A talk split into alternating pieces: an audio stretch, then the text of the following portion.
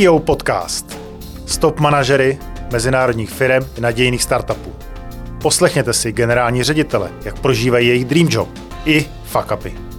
Inspirujte se od nejlepších v managementu, v prodeji, marketingu i jak dělat skvělý rekrutment. Eh, dobrý den, Milan Mahovský v podcastu Dream Jobs, eh, který máme vždy ze CEOs. Dneska bych rád přivítal eh, Romana Cabálka z Delu. Dobré odpoledne. Romane, představte si, že nás poslouchají jenom manažeři a ředitelé.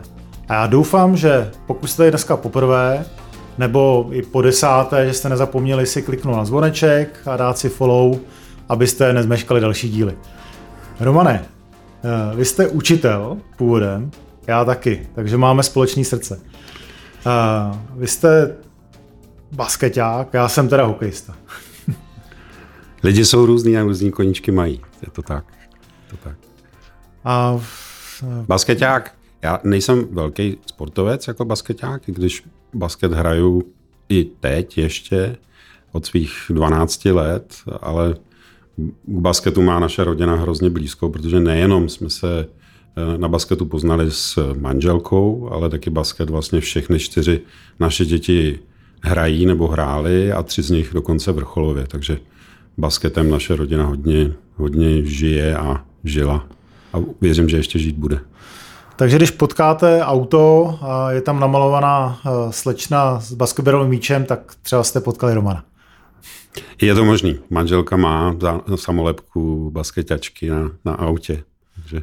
Jo, takže jste dneska přijeli jim, jim autem. Dneska jsem přijel jejím autem, takže tam jste to pak můžete zkontrolovat. OK, tak jste potkali možná, eh, možná rodinu. Eh, co vám dalo učitelství do vaší profese biznesové? Učitelství je podle mě jako úžasná průprava do biznesu. Kromě toho, že když eh, učíte, tak z vás děti obvykle nespustí 45 minut oči, a, a nebo měl byste je těch 45 minut eh, nebo prostě tu vyučovací hodinu zaujmout a přinášet jim nové věci, tak eh, pochopitelně vám to dá hodně prezentačních dovedností a taky storytelling, protože když nemáte tu story, kterou potřebujete i v biznesu, tak se na tom stejně špatně v biznesu i, i v té škole jako učitel. Z hlediska toho, co těm lidem dáváte, a, nebo z hlediska toho, jak vás ty děti nebo lidi v biznesu respektují. Takže to je, je super průprava. Pro mě to byla vlastně jedna z nejdůležitějších průprav do té budoucí biznesové kariéry. Jenom ta zkušenost, já jsem byl vlastně jedním z nejmladších učitelů na základní škole v Dobřichovicích, kde jsem učil. A Eh, poměrně rychle jsem se tam stál i zástupcem ředitele.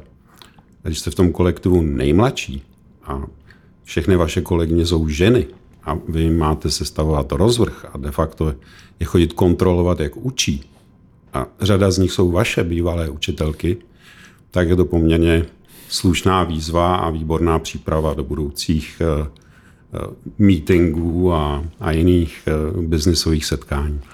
Takže jste šéfoval svým bývalým učitelkám, jestli chápu správně, který vás učili na základní škole. Přesně tak. A chodil jsem jim na hospitace do, do hodin a vysvětloval jsem jim jako učitelský zelenáč, jak to mají dělat líp, a, což byla taky skvělá příprava.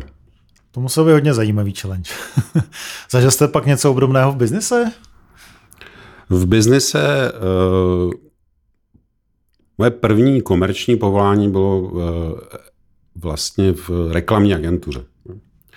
A tam jsem také nastupoval jako totální reklamní zelenáč. Eh, našli si mě na inzerát v učitelských novinách, na který jsem odpověděl a po nějakým velkým dlouhým konkurzním řízení jsem se dostal do reklamní agentury. A tam jsem to taky zažil, že vlastně jako postupně jsem taky procházel těmi různými patry tě, Eh, té reklamní agentury, ať už, eh, ať už obrazně nebo, nebo vlastně mm, reálně, protože ta agentura měla polovinu kanceláří v podzemí, kde dělali ty junioři a postupně jste se dopracoval až k tomu, že jste měl třeba okno.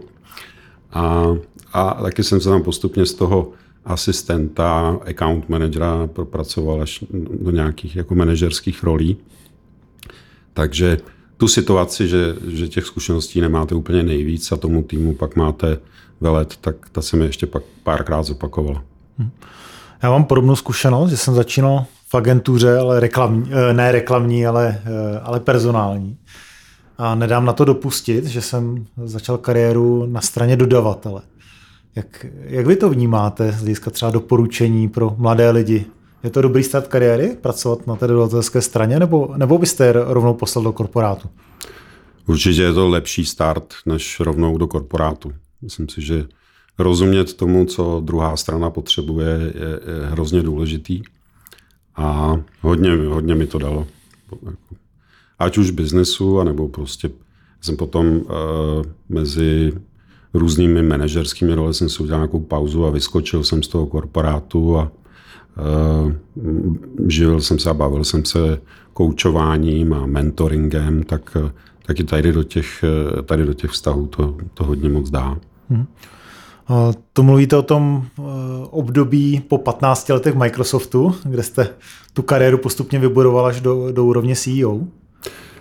Ano, ano, já jsem, eh, já jsem to nějakých 7-8 let eh, jsem vlastně oslavil svých 15 let Microsoftu odchodem do předčasné penze, to jsem si myslel, že, že si vezmu ten metr knížek, co jsem měl vedle postele, ale teď si je konečně přečtu a, a budu se o sebe líp eh, starat a, a pečovat a, a, a tak. A, a že budu mít víc času na děti, který už to samozřejmě příliš nezajímalo, protože jsem minul ty jejich nejlepší roky a, a teenager, když táta za ním přijde a řekne, tak pojďme si povídat, tak, tak, eh, tak to typicky není přesně to, co by v tu chvíli chtěl. No, takže, takže eh, to bylo, to bylo těch 15 let eh, v tom Microsoftu a potom přechod na, freelan, na roli freelancera a konzultanta a kouče a mentora. A, a potom vlastně před nějakými o něco více než třemi lety se mi korporát ozval zase a a neodolal jsem a vrátil jsem se do toho, do toho cvrkotu. Tak, tak, o tom mluvím. Uh-huh. A když bychom se vlastně pobavili o Microsoftu, eh, protože jste vlastně budoval kariéru eh, postupnými kroky, že, a nabíral jste více a více eh, lidí pod sebe, z hlediska jako podřízených. Je to asi teda váš ten hlavní skill nebo dovednost? Já tom biznesu já se považuji spíš za takový jako multiinstrumentalistu, tak bych to nazval. Jo. Když jako vezmu tu kariéru od toho učitele a potom asistenta v reklamní agentuře a key account managera a šéfa oddělení a, a šalala, to mi hodně dalo do toho rozumět, nebo rozumět trochu víc, co se vlastně v, těch, v tom korporátu děje, jak to tam funguje a, to byla výborná příprava, až jsem pak přeskočil vlastně na druhou stranu té marketingové barikády a začal jsem tu reklamu místo dodávat, tak jsem ji začal nakupovat. To bylo ve spotřebce. Vlastně první, první, eh, první korporát mě potkala japonská kultura, Sony, Consumer Electronics a to byla super škola taky. Eh, to byl vlastně první korporát. Tam jsem byl pár let, pak jsem šel do německého korporátu taky sales marketing a úplně jiný biznis, ale to, co tam bylo podobný, nebo na čem mohl člověk stavět, byly ty vztahy, ty lidi, jak, jak to mezi lidmi funguje, budování těch týmů. A ta německá kultura to byl Bayersdorf a vlastně kosmetika. Tam jsem strávil krásný dva roky, zase jsem se přiučil trošku víc i z obchodu, protože tabulkově už jsem spadal někam na pomezí mezi salesem a marketingem. A potom vlastně po té zkušenosti, po té zkušenosti s eh, tím Bayersdorfem jsem dostal hozené laso eh, z Microsoftu do obchodu. Takže, takže ale ten úplný začátek byl o, o marketingu, práci s lidmi a naslouchání, poslouchání tomu, co, co vlastně ten klient potřebuje. Protože když jste v agentuře, tak musíte hlavně poslouchat a dodávat eh, to, co ten klient potřebuje. A to je stejný v tom biznesu, akorát v tom biznesu, v tom korporátu to pak děláte z té druhé strany. Takže, takže stavění lidí, naslouchání zákazníkům a e, vylepšování výtlaku těch firm, to, to je něco, v čem se cítím komfortnější. Za těch 15 let v tom Microsoftu mě většinou e, manažři dávali někam, kde něco neúplně optimálně fungovalo. Takový trošičku opravář A, a to mě baví do posud. To, takže, takže tam se cítím jako v tom sestavování těch týmů z nejrůznějších profilů, aby to do sebe zapadalo a, a tam, tam se cítím komfortně. Co to znamená opravář? Jako, můžete uvést třeba nějaký příklady? Tak první věc, většina korporátů funguje na čísla. Tak na těch číslech eh, buď to, buď to jsou dostatečně dobrá, to nejsou nikdy, protože vždycky můžou být ještě lepší. A, a ať už co se týče podílu na trhu nebo meziročních trendů, nebo ty, ty tabulky jsou někde nekonečné. To vám každý člověk z korporátu jako potvrdí. A takže pak rozplétání toho, co by vlastně mohlo pomoct tomu, aby ta čísla byla ještě lepší, anebo aby se zvrátil nějaký neúplně příznivý trend. Tak hledáte ty příčiny a, a posloucháte svoje lidi, posloucháte zákazníky, posloucháte obchodní partnery a hledáte, eh, co zlepšit nebo co, co předělat. Někdy, někdy je to o doladění a, a někdy je to o tom to rozstřelit a začít to stavět znova. Takže o tom mluvím, když mluvím o tom opravářství. Hmm. Příklad, já, já jsem strávil 10 let, vlastně od začátku svého působení Microsoftu jsem strávil v jedné divizi, kterou jsem postupně budoval s pár kolegy napříč východní Evropou. Když jsem začínal, tak jsme byli ve třech zemích, když jsem končil a předával jsem to své nástupkyni, tak jsme byli ve 32 zemích a začínali jsme na nějakých 20 milionech dolarů a když jsem to předával, tak to bylo asi 3,5 miliardy dolarů. A to bylo hodně o tom, vlastně, kam půjdete dřív a kde začnete, za jaký náklady, co budovat. Takže když jsem tohle měl 10 let za sebou, tak mi volal prezident Evropy, francouz Jean-Philippe Courtois, myslím, že doposud v té korporaci ještě funguje, ať už, ať už tedy spíš na roli takový honorární, než eh, aby byl v té každodenní exekuci. A volal mi a říkal, že potřebujeme udělat v českém Microsoftu změny. Se potřebujeme trošičku víc eh, přiblížit eh, zákazníkům a partnerům. A, a takže, takže když vám volá prezident Evropy a říká, že by od vás potřeboval teďka na pár let něco jiného a že potřeba něco v Praze spravit, tak to pak uh, není tak úplně těžká volba. To těžké na tom bylo vlastně opustit ten mezinárodní biznis, protože v té době jsem měl na starosti právě těch 30 zemí a, a v každé zemi malý tým a, a tak a, a vrátit se domů do Čech, kde jsem, kde jsem začínal, kde máte velký tým a máte to end-to-end, to znamená nejenom jednu divizi, ale vlastně celý ten, celý ten biznis té zemi. A, ale na druhou stranu uh, jak říkám, korporát je hodně o číslech a, a místo toho, že točíte miliardy, tak, tak jdete točit v uvozovkách jenom pár set milionů. A, ale i to bylo jako hodně obohacující a, a zase mi to spoustu věcí dalo a ještě teď se s kolegy pochopitelně e, setkáváme. Jednoho z, toho, z těch kolegů z toho roku 2010 jsem nedávno přetáhnul krám do, do Delu a, a pracujeme spolu dál. Takže. Jak tedy být dobrým opravářem? Já budu možná znít trošku jako poškrávaná deska, ale ono to hodně začíná těmi listening skills, tím, mm-hmm. tím posloucháním. To stojí čas, stojí to trpělivost, ale, ale trošičku rozkráje ten problém na menší kousky a, a pak, se, pak, pak, pídit, pak se pídit potom, jak to třeba trošku jinak poskládat. Takže za mě jedna z těch klíčových vlastností, kterou člověk dlouhodobému úspěšnému působení v biznesu jsou prostě listening skills. To je docela obtížné, že když jste manažer, tak jste v úzovkách nejchytřejší že, z toho týmu? To zdaleka ne. Když jste nejchytřejší v týmu, tak děláte něco špatně. No. Jako, nemusíte být nejchytřejší v týmu, ale je dobrý mít tu vlastnost s těma chytrýma lidma se obklopit. A už jste zpátky zase u těch listening skills. Jako když většinu meetingu mluvíte vy, tak to není dobrý meeting. Je potřeba, abyste měl kolem sebe ty chytrý lidi, kteří vám pomůžou odtáhnout ty těžké věci, pokusit se dál motivovat a ne, neodpálit je, ne, neuvařit v tom. A na to taky potřebujete poslouchat, vlastně, kde ta bota tlačí. A pozbuzovat feedback hlavně. My jsme jako Češi feedback poor culture, česky řečeno.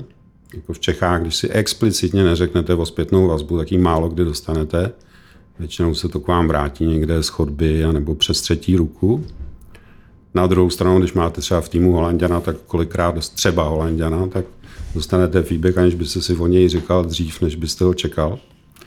A to si myslím, že hodně posouvá dopředu. Takže tyhle dvě věci, jako naslouchat a nebát se věci měnit, ale hlavně pozbuzovat eh, kulturu zpětné vazby, to si myslím, že jsou ty důležitý stavební kameny toho dlouhodobě udržitelného úspěchu. Máte nějaký pravidla, třeba tu zpětnou vazbu, kterou vy jste podporoval? Jako neřízená, nevyžádaná zpětná vazba, že jo, taky asi může být problematická. Jako většina disciplín, taky feedback má nějaký uh, go a no go, nějaké věci, které fungují dobře a nějaké věci, které byste neměl dělat a, a pozbuzovat. To říkám i s tím, že jsem se to dlouho učil, ať už dávat, anebo, nebo akceptovat uh, zpětnou vazbu. Takže uh, když jsem pak odešel z Microsoftu, tak po pár měsících eh, jsem, eh, jsem se potkal s eh, Radvanem Bachbouchem, který má firmu Kvet, což je podle mě, pokud vůbec ne nejlepší, tak, tak jedna z těch nejlepších coachingových škol a akademií tady na trhu a v Čechách. A tam jsem strávil spoustu kvalitního času a, a doučil jsem se ještě řadu věcí, který jsem si myslel, že už dávno umím a, Radvan, Radvan mě pak uh, to vyvrátil, že jako ty věci se dají dělat ještě líp, včetně té zpětné vazby. Takže teď už uh, nejenom, že jsem certifikovaným psychologickým koučem ve škole u Radvana, a, ale zároveň i školím to, jak, jak se může dávat kvalitní a, a kvalitní zpětná vazba. Takže pokud se ten uh, pokud bychom ten podcast dneska trošku natáhli, tak já tak já to tady rád vystřihnu. Tak řekněte top 3 pravidla. Top, mhm. top 3 pravidla? Tak asi nejdůležitější je nastavit nějakou základní laťku. To znamená povídat si o tom v týmu, nastavit si nějakou společnou terminologii, aby když se řekne tohle je kulatý a tohle je hranatý, tak aby všichni pochopili, co se tím myslí. Prostě sladit si terminologii. A a asi to nejdůležitější, ale to není ani jako nějaký objevení Ameriky, ale to je, že feedback je, i, eh, je dobrý dávat i pozitivní feedback. My když říkáme feedback, tak většinou myslíme tak, jako co jsem udělal blbě. Ale při nejmenším stejně nedůležitý, pokud ne ještě důležitější, je nešetřit tou pozitivní zpětnou vazbou. A pochopitelně chválíte veřejně a konstruktivní zpětnou vazbu, takovou, kde je možná něco změnit, tak to je vždycky lepší provádět spíš trošku intimněji. Mm-hmm. Já bych se vrátil možná k tomu stavební týmu. Jste zmiňoval vlastně to, že uh, umíte dobře budovat, budovat týmy. Předpokládám, že v Microsoftu přes těch x desítek zemí, které jste zmiňovali, jste postupně otvírali, bylo hodně národností. Jak toto bylo náročné skloubit dohromady? Eh, ty různé typologie, eh, nejenom osobností, ale, ale prostě těch kultur. Jste zpátky u toho, co vlastně, čeho chcete dosáhnout. Že vlastně jako každý tým má nějakou misi a když ji nemá, tak je dobré ji vyrobit. Aby ten tým vlastně věděl, co ho bude sjednocovat a, a za čím ten tým jde. A pak začnete skládat ty jednotlivý charaktery, ty jednotlivý hráče do toho týmu. Když bych bych použil basketbalovou a, nebo populárnější možná fotbalová terminologie. Nepotře- jako nemůžete mít 11 útočníků v týmu, potřebujete i brankáře, potřebujete obránce a, a dirigenta a podobně. Tak je to stejný v tom biznesovém týmu. Máte prostě, víte, za čím jdete, nebo dáte tomu, nějaký, tomu týmu nějaký společný cíl a pak hledáte, jak by to do sebe do, dobře zapadalo. Já nejsem nějaký genius při stavění týmu. Jako spoustu chyb jsem udělal při stavění týmu, ale ve finále, je člověk trpělivý a, a naslouchá a pozbuzuje i lidi, když, když něco zrovna zvoře, tak aby se nebáli mu to říct. A když vytvoří nějaký bezpečný prostředí v tom týmu, to je podle mě to důležitý. Aby v tom týmu byl určitý sociální bezpečí, že se ty lidi nebojí si dávat tu zpětnou vazbu, tak i řeknu to, z průměrnějších hráčů sestavíte špičkový tým. Takže ta kultura a to, by všichni táhli stejným směrem, to si myslím, že je ještě, ještě důležitější, než nakupovat ty nejdražší hráče na trhu. Hmm. Já nevím, jestli to takhle odpovídám jako na tu otázku, kam, kam střílíte, ale já nemám nějaký jako magický desatero nebo něco podobného.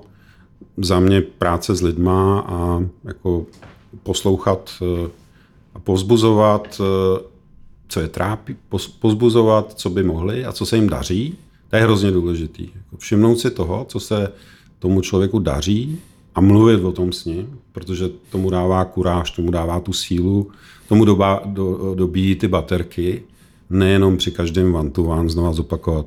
No, takhle bylo dobrý a teď si pojďme projít to, co by se, jo, by mělo být trošku v rovnováze. A pokud možno toho, toho co se povedlo, jako nešetřit tou chválou. Mm-hmm.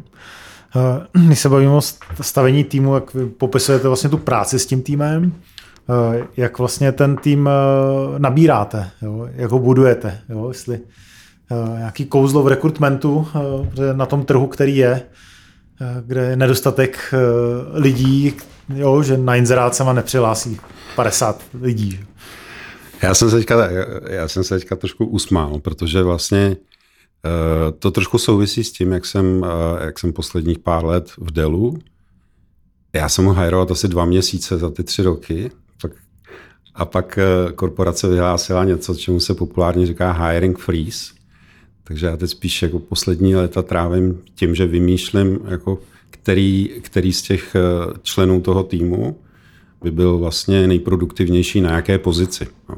Ale nechci se vyhnout té otázce toho hiringu, protože ten je klíčový ten je, ten je opravdu klíčový. Eh, a já věřím, že eh, tyhle ty doby, kdy IT je tak trošku nemocný, co se týče snižování nákladů a eh, jdete na burzu a vyhlásíte výborné výsledky a, a, a akcie se toho ani nevšimnou, ale pak vyhlásíte, že jste propustil 10 tisíc lidí po, po celém světě a boom, a akcie jdou nahoru, tak věřím, že tahle ta doba se zase že ji překleneme. A, a když se tak trochu zaspomínám do těch časů, kdy vlastně, eh, kdy vlastně člověk měl z toho hiring interviews za měsíc, tak, eh, tak jako zase, jestli čekáte nějakou silver bullet, nějakou myšlenku, je, je dobrý, eh, je, je dobrý zase poslouchat a, a, a vědět, koho vlastně hledáte. Jo když řeknu takovou tu starou ošoupanou hiring for attitude, training for skills, tak to podle mě pořád platí.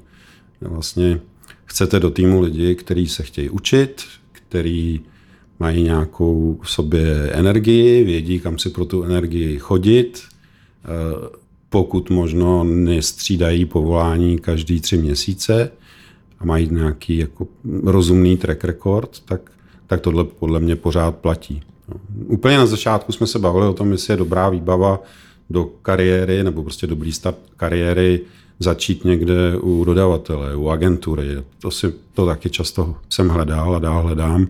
Vlastně to, že člověk nehajruje jenom korporátního borce, který vlastně v životě uh, nemusel stát na straně dodavatele, ale vždycky jenom práci zadával, co může fungovat skvěle, ale statisticky se mi to zatím moc krát nepotvrdilo. Takže hledám taky trošku pestřejší životopisy. No. Přiznám se, že to je takový můj bios trochu asi, že, že vlastně jak, jak jsem si prošel nejrůznějšími zkušenostmi a povoláními, takže mi to, každá ta, každá ta jednotlivá věc mi z toho něco dala.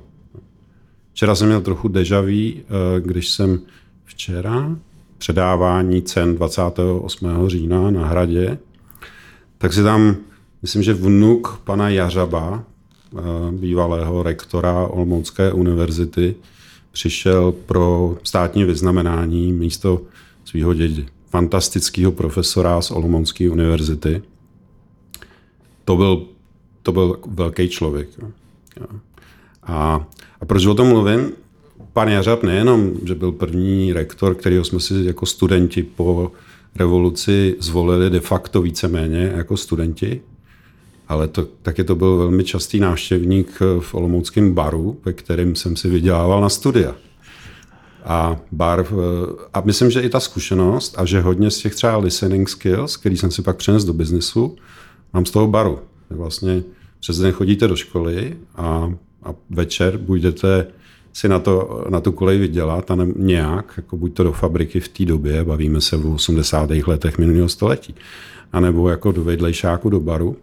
No a, a tam jsem měl tu šanci, vlastně chodila taková ta, nebudu říkat dizent, ale takový ty prostě 80. leta pestrá společnost, uh, bar divadla hudby v Olomouce byl tak trošku jako bar semaforu v Praze v té době.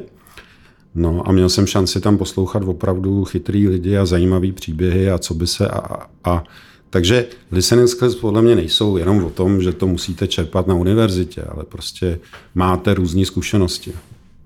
Dělal jsem pod šéfem z Polska, eh, který pak dělal regionálního viceprezidenta a ten zase vyprávěl příběhy, když se jako student vydělával na rybářské lodi, kde byl vlastně jako ten pomocný který mu všichni zadávali práci. No ale naučil se kousnout nejrůznější věci a že každý, eh, každý den není posvícení a že člověk to musí životě hodně kousnout, když to chce někam dosáhnout. A, a Poláci jsou generálně, myslím, takový jako vodolnější a větší bojovníci, ale tenhle ten byl opravdu, ten, ten dokázal kousnout ledacos. A ta jeho sednatost, pracovitost ho dotáhla až tam, kam ho dotáhla v tom biznisu. Takže já nedělám úplně tak jako velkou čáru mezi tím, co pozbíráte po školách, ale myslím si, že každá další životní zkušenost vám někam posou, vás někam posouvá, ať už dobrá nebo špatná. Když pak dokážete, když je blbá, se zvednout a jít dál, tak, tak to vás pak jako... Mhm. A to je dobrý si pak vzpomenout v tom biznisu, když zase přijde další žádost do report a ještě tuhle tabulku a ještě tuhle tabulku. A, takže, e, takže takhle. A to hledáte vlastně u těch eh, svých budoucích kolegů? uh, si chápu správně, tu vytrvalost, prostě tu nějaké ty zkušenosti různorodé, uh, které vlastně formují tu osobnost toho člověka. To je jedna z těch věcí. Jasně, rozumím. Pro mě, jako, když se zeptám, co jste naposledy podělal, a ten člověk si nemůže vzpomenout, tak už mi tam bliká velký žlutý světýlko. No. Jako mám, mám velký strach z lidí, kterým se všechno v životě podařilo. Myslím, že každý máme jeden, dva, tři, pět větších či menších fuck upů. A tak jsem s ním.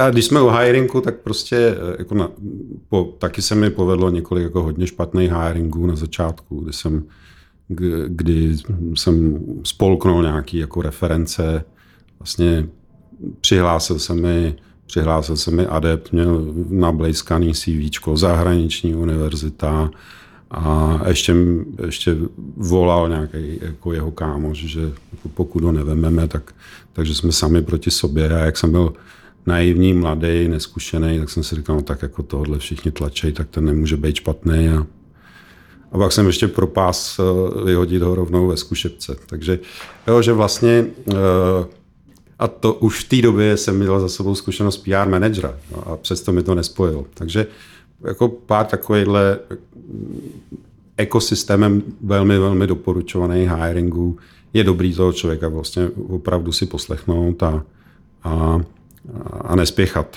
Mhm. Eh, ještě vlastně poslední otázka možná eh, se týká budování týmu. Eh, nezmínili jsme to, že vy máte dvě dcery a Microsoft určitě vlastně směřuje ten nábor do, do náboru i, i žen a snaží se vlastně tu diverzitu udržovat. Jak, jaký máte na to názor? No, za mě diverzita je za prvý multidimenzionální, hrozně dlouhý slovo, ale tak to prostě je. Vlastně uh, řada amerických firm dává dokonce i do KPIček, kolik byste tam měl mít té diverzity genderové. No, jako Microsoftu jsem svýho času měl dokonce i, i jako na tvrdo KPIčko, kolik procent žen bychom měli mít ve vedoucích funkcích a podobně. A takže uh, a Delton, Delton nemá takhle úplně natvrdo, ale taky všichni bychom rádi měli těch holek v tom biznesu víc. A to říkám i s tím, že vlastně máme s manželkou, se kterou 30 let žiju a e, máme čtyři děti a dvě z nich jsou holky a dva z nich jsou kluci. Takže za mě diverzita není jenom o tom, pojďme se všichni snažit, aby těch holek bylo v biznesu a ve vedoucích pozicích a v politice víc, ale zároveň je to o, to, o tom, pojďme to dělat těmi správnými postupy a dobře, protože zase nechci, aby ty kluci, ty senátoři byli diskriminovaní za to, že se narodili jako chlapi. Takže pro mě ta diverzita genderová je stejně důležitá jako diverzita věková. Že chcete mít v týmu kluky, který teďka vypadli z vysoké školy a nebo ze střední, podle toho, co zrovna hledáte, ale zároveň tam chcete mít lidi, kterým bude brzy 60, pokud už jim 60 nebylo, že to taky jako hodně obohacuje ty týmy. Takže většinou jsem se, eh, snažil jsem se mít to namíchaný, ne vždycky se mi to povedlo, ale pak jsem měl zase, když jsem jednou stavil tým regionální v Mnichově, tak tam jsem měl jako super diverzitu z hlediska e, náboženství a čemu ty lidi jednotliví v tom týmu věřili. Od prostě muslimů přes ortodoxního žida z Brazílie, z Ukrajiny, nejexotičtější byla asi z republiky Burkina Faso a, a to vám taky něco dá. Ale jestli, jestli, když to využijeme jenom na tu diverzitu genderovou, tak tam já jsem spíš jako pozbuzuju ty holky, aby se toho nebáli. Že vlastně mhm. častokrát to, co slyším a koučuju a hlavně mentoruju v různých, v různých programech, tak je, že tam ty holky mnohdy z toho mají velký respekt, že vlastně ze sebe zdaleko nedost, zdaleka nedostávají to, co v sobě mají. Mhm. Jak o tom mluvíte, chápu, že prostě z vaší strany jednoznačně dobrá zkušenost z hlediska jako diverzity v týmu ze všech různých ohledů. Je to tak, na druhou stranu špatná zkušenost s tím, když se to láme přes koleno a, a rve se to tam, rve se, ty, ty holky se na ty místa rvou prostě pod tlakem, protože ta, sport, ta organizace, ten tým to pak tuší, že jako kdyby nenosila sukně a kdyby nebyla holka, tak tam není. A česky řečeno občas eh, to jde pak proti těm, těm holkám, těm dámám, těm prostě kolegyním, no jo, kdyby, kdyby jsme neměli tyhle tabulky, tak to nikdy nedostal. To je, to je prostě špatně na všechny strany. Takže tady já nevěřím a, a vím, že se na to národy, ne, teda názory liší, já nevěřím pozitivní diskriminaci si myslím, že to chce prostě citlivý přístup. Krásný závěr eh, dnešního dílu podcastu eh, s Romanem Cabálkem, eh, CEO Delu. Romane, moc krát děkuji za krásná slova na závěr ohledně, ohledně genderu a budu se těšit na druhý díl. Děkuji, Milan. Všem, kteří nás dneska poslouchali, jenom prosím o sdílení našeho podcastu, aby vaši kolegové, kteří třeba mají zájem o, zajímavá slova úspěšných eh, top manažerů, jej mohli poslouchat také. Děkuju, Milan Malský, Dream Jobs.